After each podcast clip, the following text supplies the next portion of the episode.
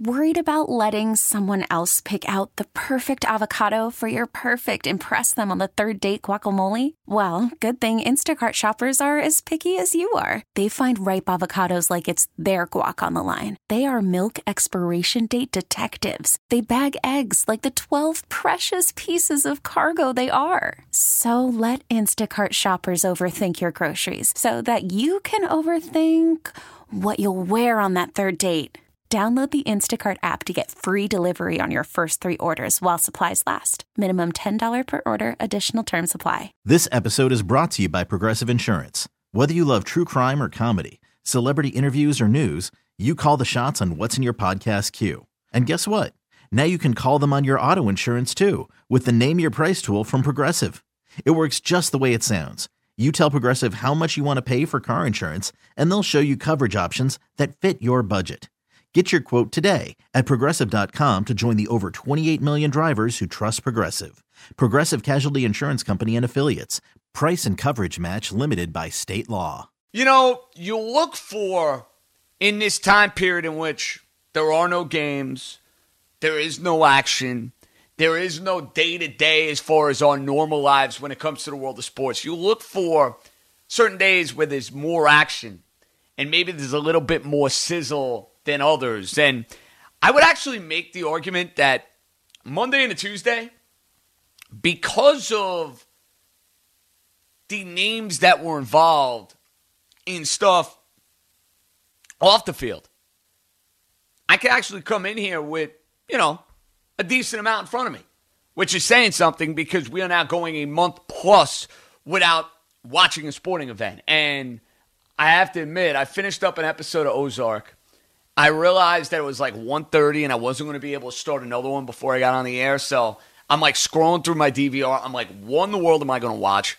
What in the world am I going to do? And I actually, I'm embarrassed to admit that this is something that I was doing, but I was going back and watching some of my old television shows. Sports Radio 1019 FM. Radio 66, WFAN. Well, guys, that is definitely not the way you draw up the start of the show. I mean, that's putting it mildly, as my connection goes out literally like two minutes in, and, you know, I noticed something was up because, you know, I'm waxing poetic, I'm getting into the routine of, you know, what exactly I was doing on a particular day, and then all of a sudden I hear nothing. And anytime you have that feeling when you hear nothing, you know that that maybe you're in a world, a world of trouble. But we are here at JJ After Dark, John Jastremski, right here on the fan. And look, today's big news is front and center around Christian McCaffrey, as Christian McCaffrey gets a mega deal from the Carolina Panthers as they buy out a couple of his years of free agency and they're in a situation now where they believe they can buy out the years of whatever he has left. They buy him out, they pay him top dollar, and they're still in a spot that come his 28th year on this earth, he becomes a free agent once again. And I guess we're hanging up the phone. There we go. We're back, I assume. Fleegs, I'm giving it a test one more time. We're back? How about that? See, that is what you call, forget about what I was saying on the phone. I mean, just take it, throw it out the window, forget it. This will be, please let me tell you something. This will go down as one of the more iconic ways that we have ever started a show in all of our years of working together. And listen, when you're doing shows at home, long story short, what can I tell you, my friend? Blank happens, but here we are. You got me back on the air, so I love you. Good job. We only got to make it through another three and a half hours. Well, there we go. Listen, I gave everybody a little bit of a panic attack. I gave Mike Fliegelman a panic attack. I probably gave myself a panic attack. Now, where were we? Christian McCaffrey. Okay. Four year contract extension, $16 million a year. Christian McCaffrey is one of those guys that profiles as the premier running back in the league. He plays he does it all. He catches the ball out of the backfield. He runs like crazy. He's durable. So the Carolina Panthers said, you know what? We're going to reward a guy who is the quote unquote face of the franchise. For the time being, Christian McCaffrey is the face of the franchise with that Panthers group. Now, Christian McCaffrey's contract, I, for one, don't have much of a problem with. And I'm not one of these guys that usually goes out on a limb and says, pay the running back, pay the running back, and pay the running back. But when you got a guy in the prime years of his career, when he's going to be there to help a young head coach, a young offensive coordinator, I'm sure at some point a young quarterback coming in, or maybe it's Teddy Bridgewater. Christian McCaffrey would be the guy that clearly would be the straw that stirs the drink. Now, his contract and what he ended up getting from Carolina is something to watch now moving forward when it comes to the contract negotiations of Saquon Barkley. Why? Because Saquon Barkley, I'm sure, was looking at $64 million and $16 million a year and probably has the thoughts in the back of his mind. And guess what? This is where I'm going to be able to set the market. This is where I'm going to be able, if I ball out and I beast and I can find a way to stay on the field and be productive and put up the sort of numbers that I know I can put up over 16 games, that I can be in that category.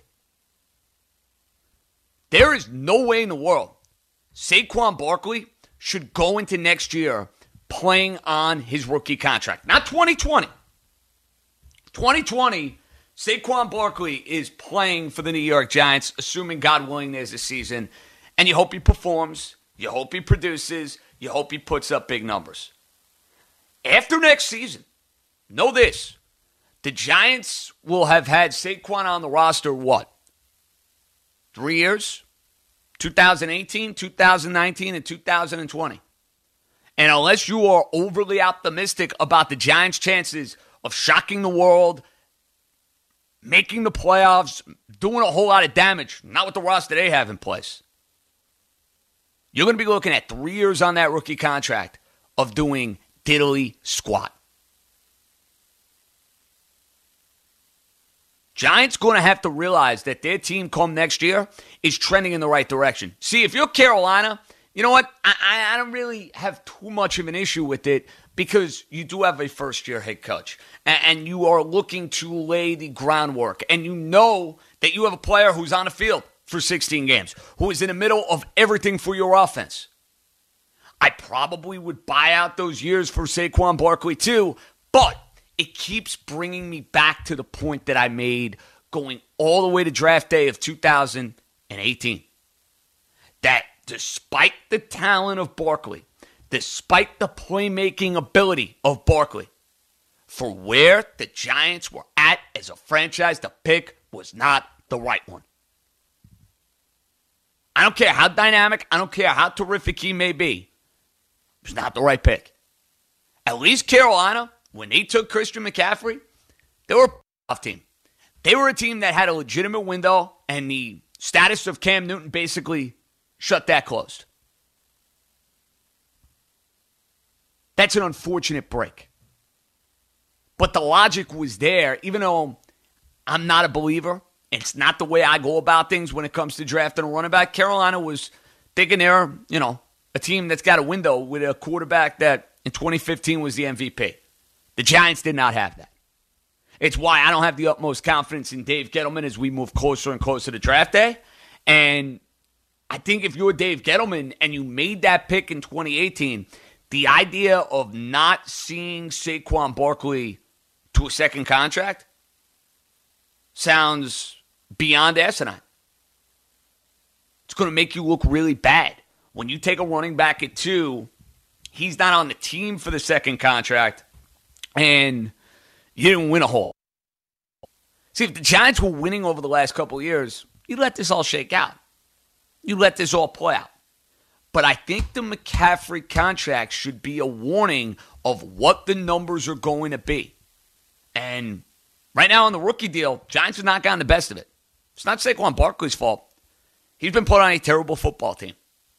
A team that over the last two years hasn't won a whole lot of games down the road, you can best believe that he is going to be looking at this negotiation and many other negotiations as kind of a benchmark for what he wants to earn. So, Barkley, in a way, is going to kind of give us a little bit of a hint on what we're trying to do with our trip down memory lane to some degree. Because I don't want to make Saquon Barkley out to be a bust. He's not. He's tremendous talent.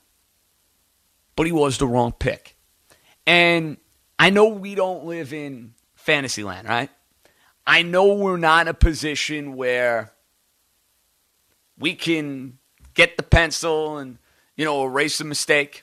Can't do that in the world of sports. What's done is done.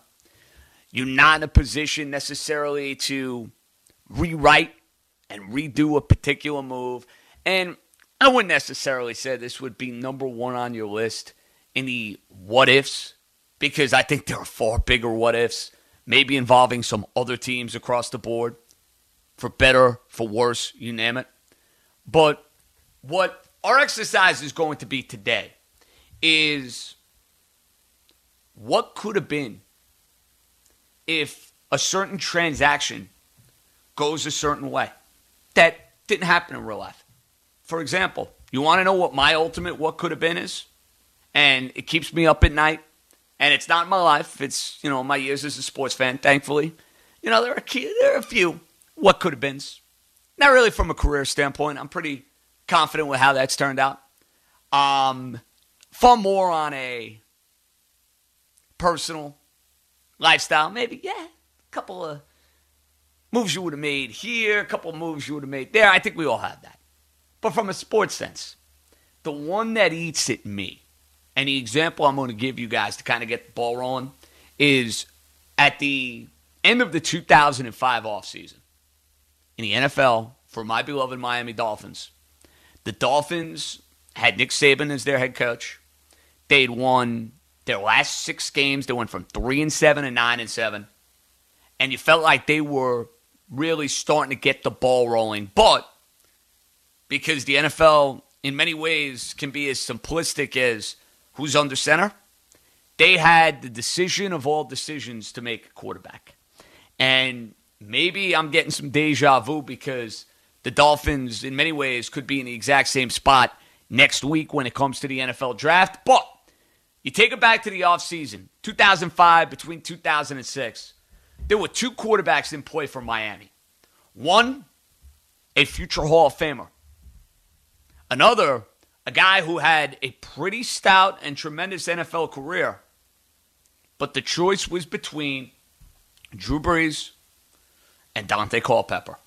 And for me, this is not hindsight. This is not second guessing. I wanted Drew Brees as the quarterback of the Dolphins. Even after that gruesome injury, when the Broncos were playing the Chargers on a Saturday game in week 17, that was when CBS used to actually do the Saturday games, final week of the year. You figured he had played his last game in San Diego because they had Philip Rivers waiting in the wings. They weren't going to pay Drew Brees, but he wanted Miami. Make no mistake, he wanted Miami. But the Dolphins, I don't know who made the call. Maybe it was Mueller, their GM. Maybe it was Nick Saban running the show as the head coach. But the Dolphins made the sort of decision that left such a ripple effect. It haunts me for years because we know what Drew Brees ended up becoming going down to New Orleans, playing with Sean Payton, starting that revival and turnaround after everything that happened with Hurricane Katrina. It all started then for Drew Brees in his second act, which became far better and far more dominant than his first act. Daunte Culpepper was off the Miami Dolphins after one season. And when I watched Daunte Culpepper play those first two games, he's playing against the Steelers on a Thursday night, and he is playing against Buffalo. I remember watching that game vividly in my freshman dorm. I was like, this guy is cooked. This guy is shot. This guy has nothing left. What could have been Drew Brees in Miami? Does Nick Saban leave for Alabama? There are so many like trickle down effects for me that it hits home, that it makes it personal. Now, if you're a Jet fan, the example I expect many of you to give out, it's no, not even what could have happened if Dan Marino was the quarterback. I think there's a far greater one. And if you know anything about the history of the franchise, it should really hit home in a big way. What if Bill Belichick doesn't have the desire to break away from Bill Parcells? What if Bill Belichick has the confidence that Jet ownership is where it needs to be? And what if Bill Belichick remained as head coach of the New York Jets? You want a what could have been. That is the ultimate what could have been. What if Bill Belichick stays with the Jets? We have a lot of fun with this because I'm sure that for whatever team you root for and whatever your personal preference may be, there might be one that eats at you. Again, a transaction that didn't happen. But you think about what could have happened if indeed it did happen. Yeah. Good luck trying to make sense of that. But wait, we're off to a wacky start to the show. So listen, as I love to say, in many ways, ladies and gentlemen, boys and girls, when you have a little trouble, when you have a little bit of adversity, there's no way to go but up. But we are back on the air. I am pretty thankful over the fact that I will not be doing the show. I hope as I knock right now on my uh, table from my cell phone. I don't think anybody wants to hear that. I don't think anybody wants to deal with that. But here we are. This episode is brought to you by Progressive Insurance. Whether you love true crime or comedy, celebrity interviews or news, you call the shots on what's in your podcast queue. And guess what? Now you can call them on your auto insurance too with the Name Your Price tool from Progressive. It works just the way it sounds. You tell Progressive how much you want to pay for car insurance, and they'll show you coverage options that fit your budget. Get your quote today at progressive.com to join the over 28 million drivers who trust Progressive. Progressive Casualty Insurance Company and Affiliates. Price and coverage match limited by state law.